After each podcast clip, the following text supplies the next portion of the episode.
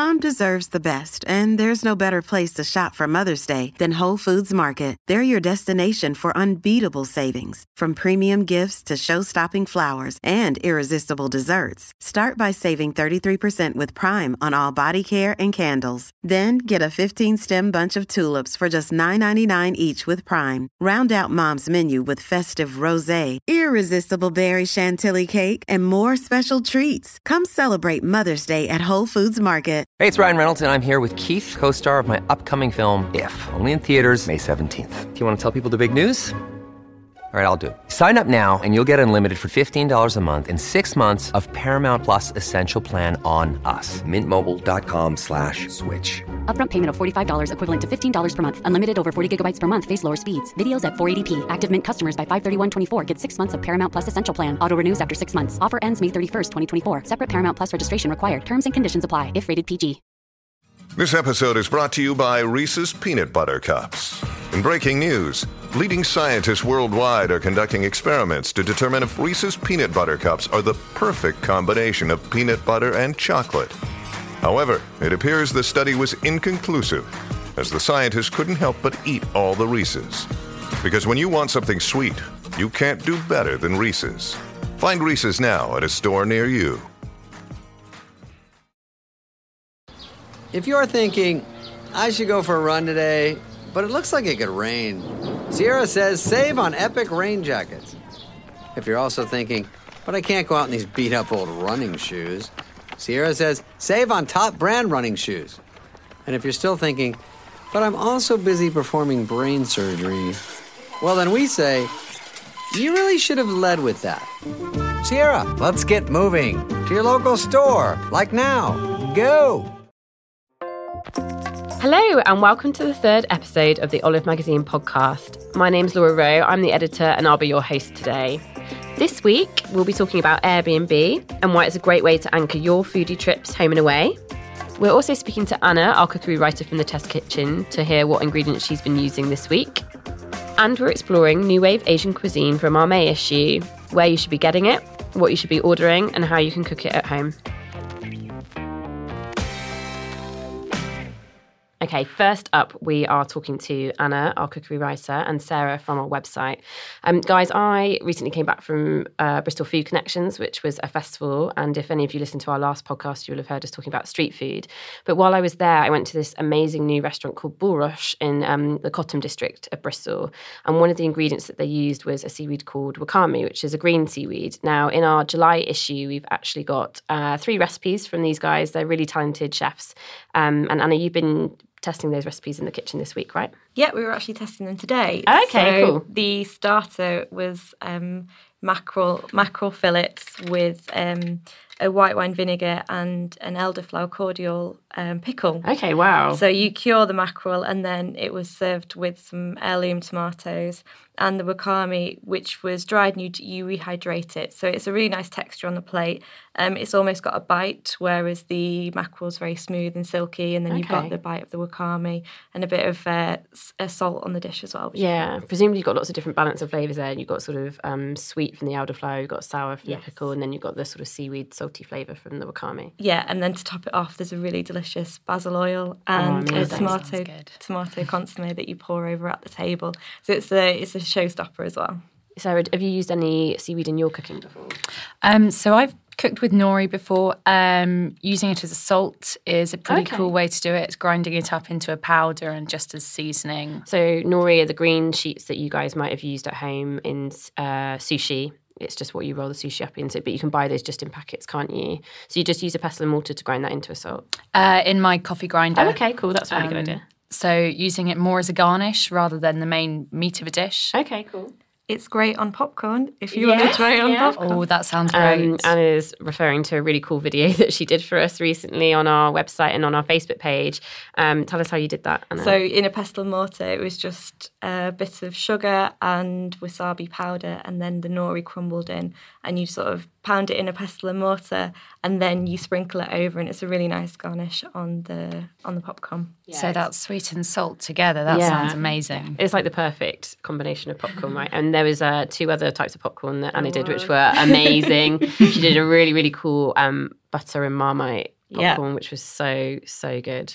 Yeah, and the other one was porcini mushroom and parmesan, which was my personal favourite. Yeah, she likes to slum it when she does her cinema snacks.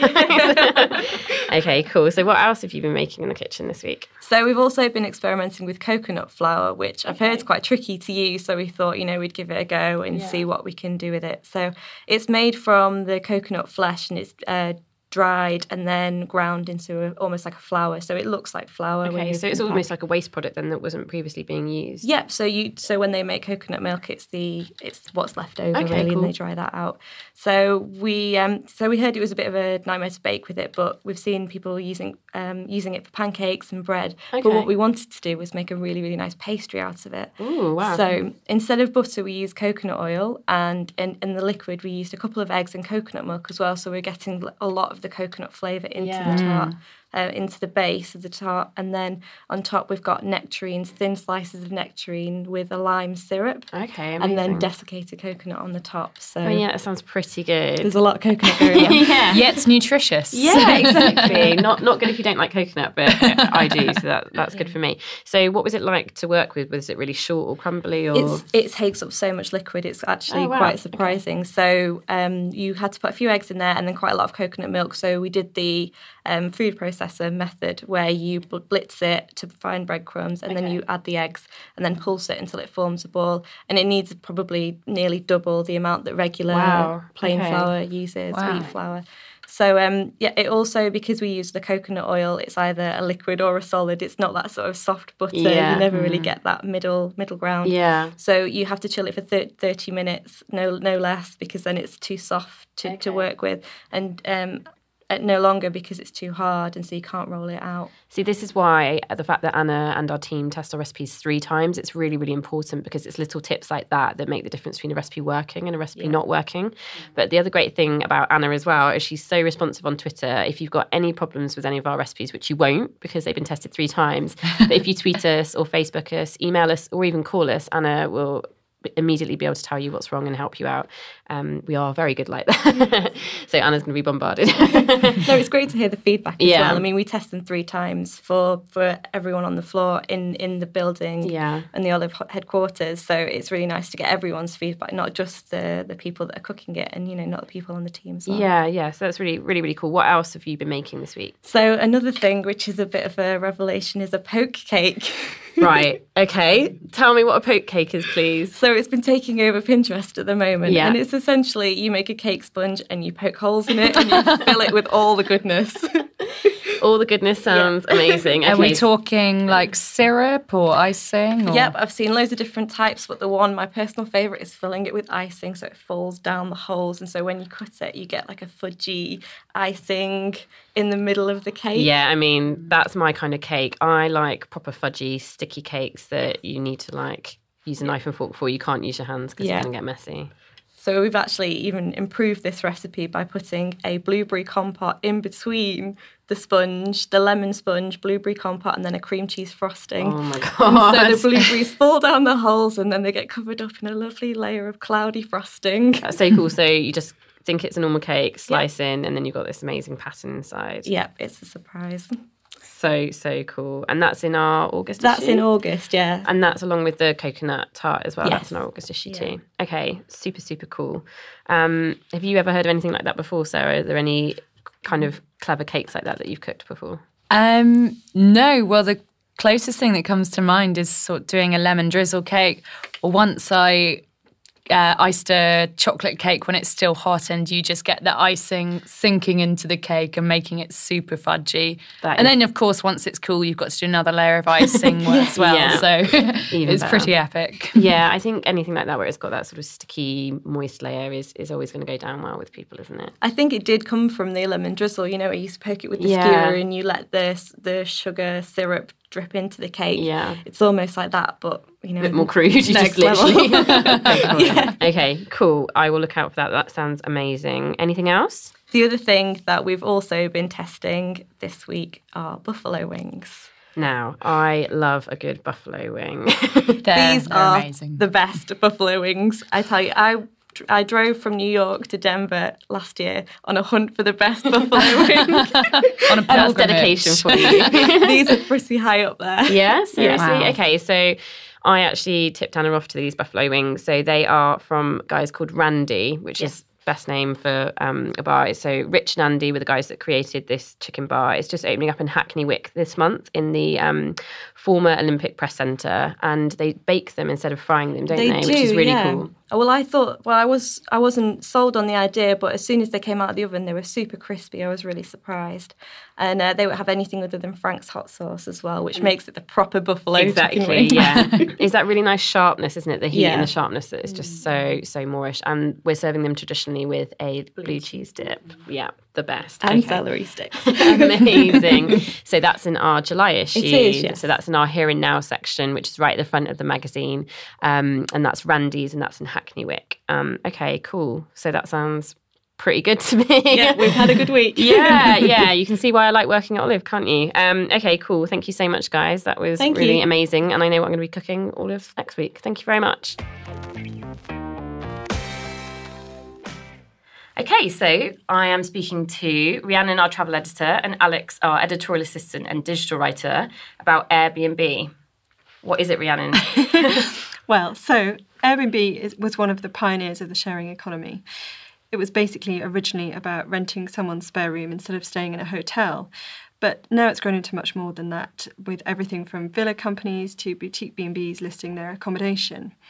And although it started out as a way for people to find cheap, homely accommodation in a destination, it's um, grown a lot since then, but it's still a good way to find stylish, affordable places to stay, much more centrally maybe than you would otherwise.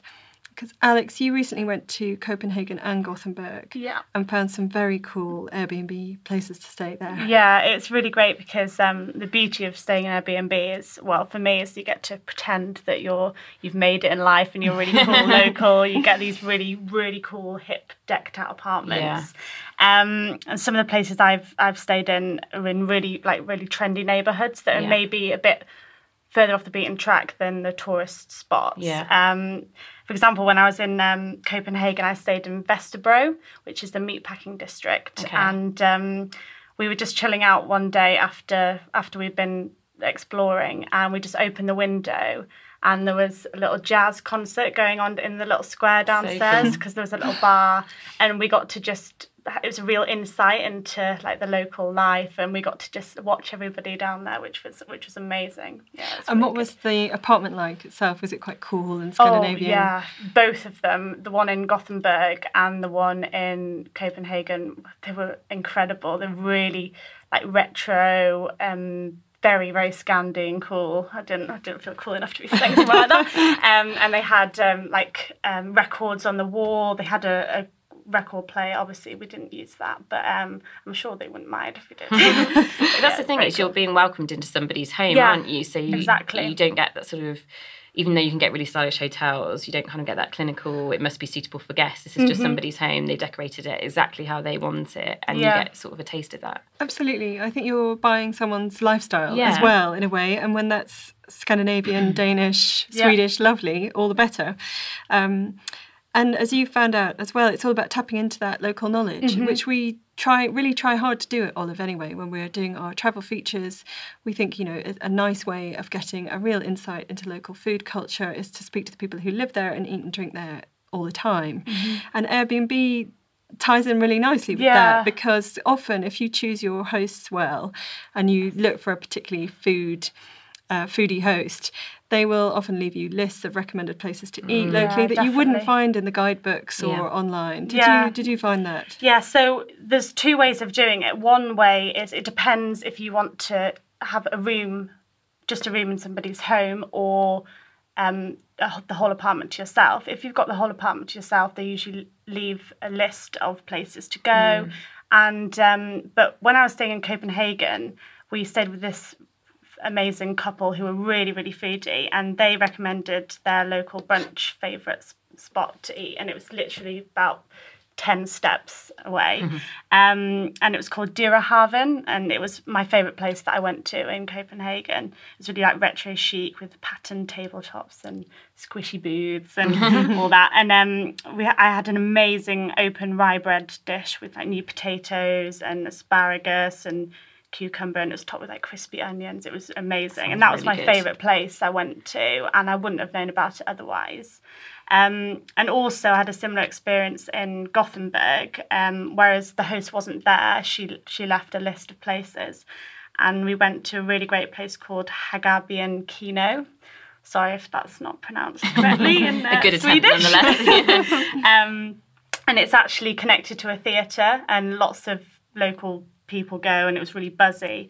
We had Swedish teas, and it was all vegetarian food. and It Okay. was really inventive vegetarian food, and yeah, again, it wasn't. It didn't have that clinical, like touristy vibe at all. So you really felt like you were part of the neighbourhood and that Yeah. That's kind of the dream when you're traveling, isn't Yeah, it? Because if you want to eat in a Michelin starred restaurant, you can find that information out really easily. Mm-hmm. Yeah. But those little neighbourhood places are the, the ones that you want to find. Yeah. This is a really good way of doing that. yeah, it's brilliant. Um, but you also found, didn't you, that it was also a way in the wider culture that you you discover a bit more about people's lifestyles there through food as well. Yeah, definitely. Like we we were really lucky because the place we stayed in in Gothenburg, she left like just a little pack of uh, Swedish foods, Oh, and we had these biscuits called havreflarn. Sorry again if that's not very well pronounced.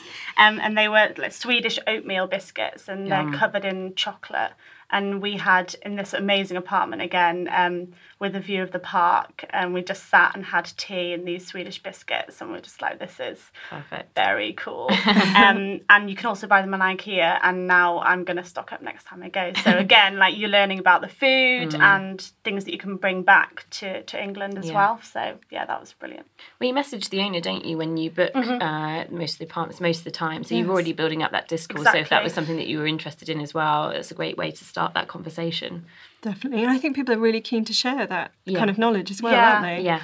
Um, we certainly love sharing. Yeah, yeah. and I, whenever people, so the couple that I stayed with in Copenhagen, I said to them, make sure that when you come back, even if you don't stay with me, let me know and I can give you some places in London to go. And they have since been, and also they went to Sri Lanka and I'd just been, and you get to swap Yeah. knowledge because these people are usually very well travelled. So Yeah. you get to learn about other cultures. You know, I was talking about Sri Lanka when I was in Copenhagen. So yeah, it's really great. It's funny you say that because I have a friend who does Airbnb and she said it's a great way for the world to come to her. She says that she meets these people that's from around the world. quote. It's lovely. um, but um, uh, this is making me also think someone should do an Airbnb for just specifically for foodies. Yeah, it's definitely. amazing that it doesn't Yeah. exist. We shouldn't say this on on our podcast and everyone will steal your idea, Rhiannon.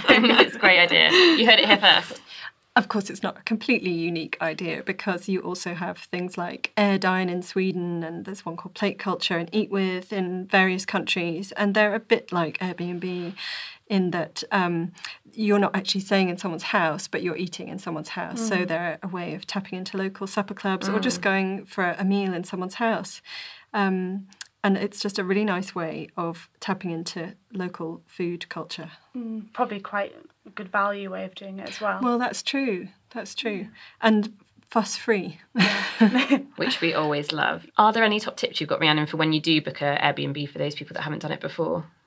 I think just check the reviews really carefully. It's quite a self-regulating business, and um, if you see that somewhere's, it sounds obvious, but if someone's got lots of great reviews, then you're pretty safe that you're going to have a great experience. Yeah. And also just to check that it's in line with what you like. There might be someone else who loves going out and eating Nigerian food in um, Hackney, whereas someone else might want to eat Swedish food in um, Bath Lanka or wherever around the world.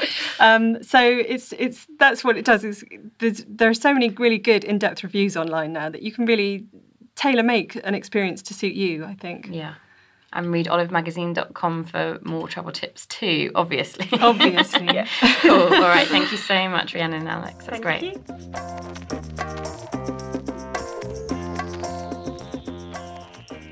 Okay, so we've still got Alex with us, our editorial assistant and digital writer. Hello. And Anna, our cookery writer. Hello, guys. Hi. Um, so now we're going to be talking about a feature in our May issue, which is the one with the egg in the hole sandwich on the front cover.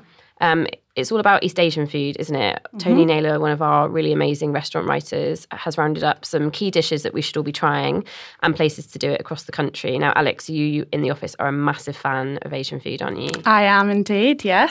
I went to Vietnam last year for the first time, um, but I really got the Asia bug. Um, Okay. But I do a lot of restaurant reviews in um, in England and in London. Um, so I love all the variety. Um, What is it about the flavours of Asian food that you really like? Well, what's what we've seen recently in um, London and across the UK is this new wave Asian Okay. trend, which um, combines traditional Asian flavors with really like interesting, trendy, modern ingredients. So um, you've got like the bao bun that we talked about last week in the podcast, um, and those are like little cloudy pillows of steamed milk. They're delicious. So aren't they? good. Yeah. Um, and there's quite a few restaurants. For example, there's one called Firm Bun, and that is. Um, Where's that? That's in Piccadilly Okay. in London, and that's combining a, a burger with a bao bun. Sounds so really usually a bao bun's filled with um, like braised pork and really Asian flavors, but this has got like a pho burger. Okay. So it's um, HG Walter, which is a really, really good, good quality uh, butchers. They have um, 28 day dry aged Aberdeen Angus beef with all of the ingredients in a pho. So they have um, uh, bean sprouts and chili and coriander and mint on the top. So good. yeah. So proper mashup of flavours. Yes. And Anna, you did an amazing um, mashup bao bun in a recent issue as well, didn't you? We did, yes. We did um, a pork and apple. that so was so good. really good. So we took classic flavours and gave them a bit of a remake. And with this one, we did a pickled apple and slow cooked pork belly with cider and soy sauce. It was really good. It was soft. It was sticky. It had the Mm. sharpness of the apple, crunchiness. It was yeah. It was dreamy. proper proper good. And stuffed with um, some coriander as well. It just the freshness and Mm. really, really nice. Yeah, so good. And um, another one of the dishes that we featured in the issue was I'm, I'm pointing to Alex, which you can't see, listeners, because obviously this is a podcast, but Alex is going to pronounce it for us. Oh, the, the is fur. Yeah, yeah. So you might have been reading it in the uh, issue. It's it's spelled P H O. yes. But So- why is it pronounced fur? Well, so a lot of people, and I did as well, think it's pronounced faux. Faux, yeah. Um, and, lots of other words, uh, pronunciations as well, but it is fur, we can show Yes. you. Um, so when I went before I went to Vietnam, I was told by um, people in Vietnam, Vietnamese restaurants um, in London that you should definitely say pho, otherwise they will they won't know what you're talking about. And it's because um, because of the French influence in Vietnam. Okay. Um, it actually comes from the French dish pot-au-feu. Okay. Um, so it's like overheat. Okay. Um, and so it's got from these big, you know, kind of casserole dishes in Yeah. France, and that's made. Um, they made a real impact in Vietnam, and they combine that with all of the star anise and the coriander and the fragrant flavors in Asia. Amazing. So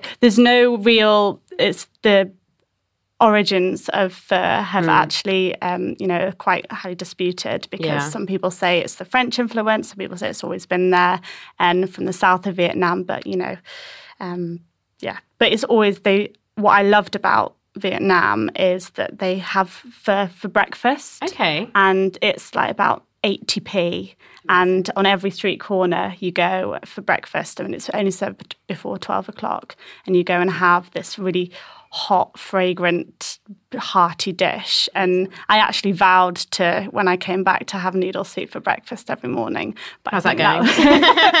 not that well it's quite difficult to make a 12 hour broth uh, Yeah. before you wake up in the morning so yeah. It is all about the broth, isn't yes it? It's about yeah you made a really really good one in the test kitchen didn't you recently Yes, it's um, a lot of recipes use star anise and cinnamon Mm. to infuse, and it's all about the quality of the the bone broth. Yeah. Um, it's almost like the meat and the noodles are secondary to this, Yeah, this definitely, thin yeah. but so aromatic. Um, and to season as well, it's sriracha and hoisin sauce. So good. So, what's the key to making an awesome bone broth? And is it just time? Is it the Time, quality the- of you know, do quality of bones matter in a bone broth?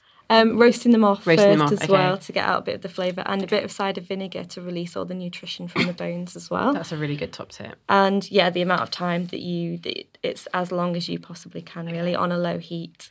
Okay, so can you do that in a slow cooker or something like that as well? Yeah, okay. yeah, you can do it a, in a slow cooker. I'd probably do it for over eight hours, really. Okay. And then you infuse it with all the um, uh, dried chilies, garlic, ginger, uh, star anise, cinnamon as All well. the flavour. Yes. Yeah, amazing. Load up. Okay, cool. So, what other dishes have we spoken about in the uh, in the feature, guys? Um, one of my favourites is uh, bibimbap, Okay. um, which literally means like, mixed rice. And that's a Korean dish. It is, yeah, and um, it's great because you usually get. Well, if you go out and have it um, at a restaurant, and there's one called Bibim, actually called Bibimbap in Bibimbap in London, um, and it comes to you in a hot stone uh, bowl, which is sizzling, and it still cooks while it's in front of you, and it's all about they're really into the yin and yang in Korea, and it's all about the the marriage of the flavors and mixing them all together with the egg, and then it forms like a sticky layer of rice on the bottom. Yum. Um, yeah, so that's delicious. You made one, didn't you, in Yes, the kitchen? Yeah, we did. We did. We did um, a bit of a British twist Okay. on a bibimbap. Um, we did a bacon and egg. Yeah, I'm already sold. So, tell me about this. So um, it was a classic bibimbap recipe with um, the shredded vegetables on the top of the the uh, short grain rice. But then we brushed uh, s- streaked smoky bacon with gochujang and grilled it, and then also Yes. so delicious. with Yes. a with a fried duck egg as well because the yolk's a lot bigger. You could um, when you break the yolk and stir it through the rice, you get all of those flavors together, and it's a lot more creamy. So yeah, it was it was just a bit of a, a different version of it. So, bibimbap as well is also about how you sort of position. It's almost like the architecture of the dish, isn't it? You It's not. Yes. It's how you layer it up. Um, so, tell me a bit more about that as well. It's so you almost have the plain plain uh, short grain rice um, with a few sesame seeds or a bit of sesame oil, and then it's almost like you get room temperature shredded vegetables. And traditionally, it's there's um, they use a lot of leftover vegetables for this Okay, dish. great.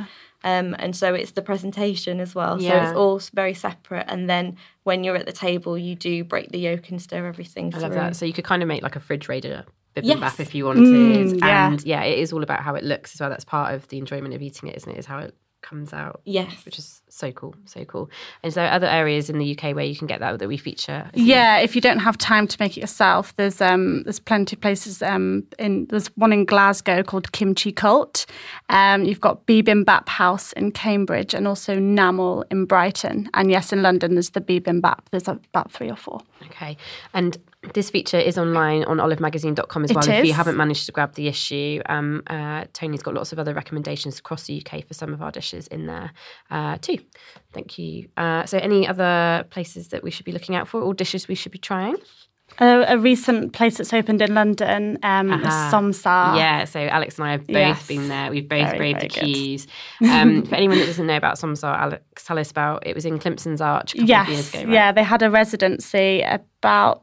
I think it was last year, Yeah. and um, they've been trying to find a bricks and mortar place for a while, um, and they finally sorted it out. And I was literally messaging the owners like, "When are you opening?" When are you-" because they they're just it's brilliant food. It's really really punchy Thai food, so it's not adapted to Western. They call it kind of unapologetically regional, um, Yes. which I really like. And the menu's quite short, isn't it? I think It some be if you're expecting a traditional Thai when you have kind of your Thai green curry and things like that, you're not going to get those dishes there. Um, No, did you have the sea bass? I did. Yes. So, um, if any of you guys follow us on Instagram, you will have seen us posting pictures from from there. So it's a whole fried sea bass, and It they is. they coat it in um, rice, don't they? Toasted rice flour, I think it is. So it's got this really crispy shell. It looks revolting because it's big, ugly, deep fried whole fish, head and all. But you sort of- Revolting or amazing? well, yeah, depending on how you look at it. But you kind of break through. Just don't be squeamish. Break through, and then you've got this amazing soft. yeah, soft it just falls off. It's really easy to. It looks a bit daunting, but Yeah. it's actually really easy to portion out. Yeah, and it comes with a really fresh zingy salad. Um, and like you say, the flavours are so punchy in every dish there.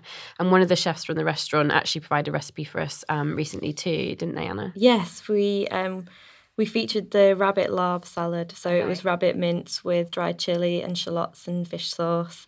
And that's also served with uh, white cabbage and loads of herbs. And it was absolutely delicious. It was so refreshing and it was so it was actually quite low calorie as well, wasn't it? Because it didn't Yes. have any fat or anything protein. either. Yeah, high protein and this amazing toasted rice powder, which kind of gave a real nutty extra something, didn't it? It was Yes. really, really good. It sort of made the dressing for the for the rabbit, which was really nice. Yeah, that was John who gave us that recipe, and he is he English hippie on Instagram. Yes, English hippie. English Yeah. hippie. Um, he's really really cool, and so we've got two recipes from him on olivemagazine.com. We've got another turmeric recipe from him. The mackerel. Yeah, that was a big hit in the test kitchen too. You can see we love our jobs. We get to eat all this amazing food all the time.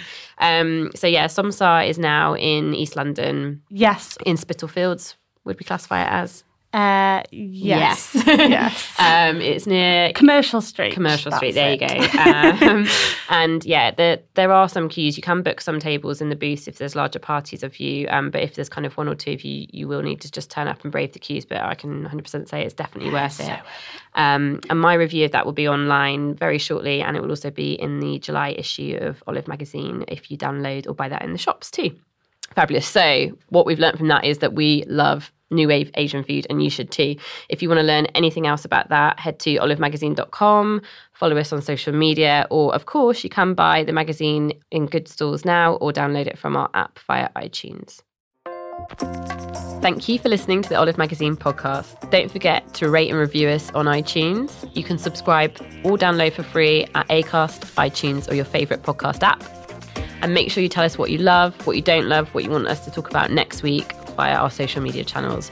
We're on Facebook, YouTube, Pinterest, Twitter, Instagram, you name it, we're there. Get involved, get cooking. Have a lovely week, guys. Cheers.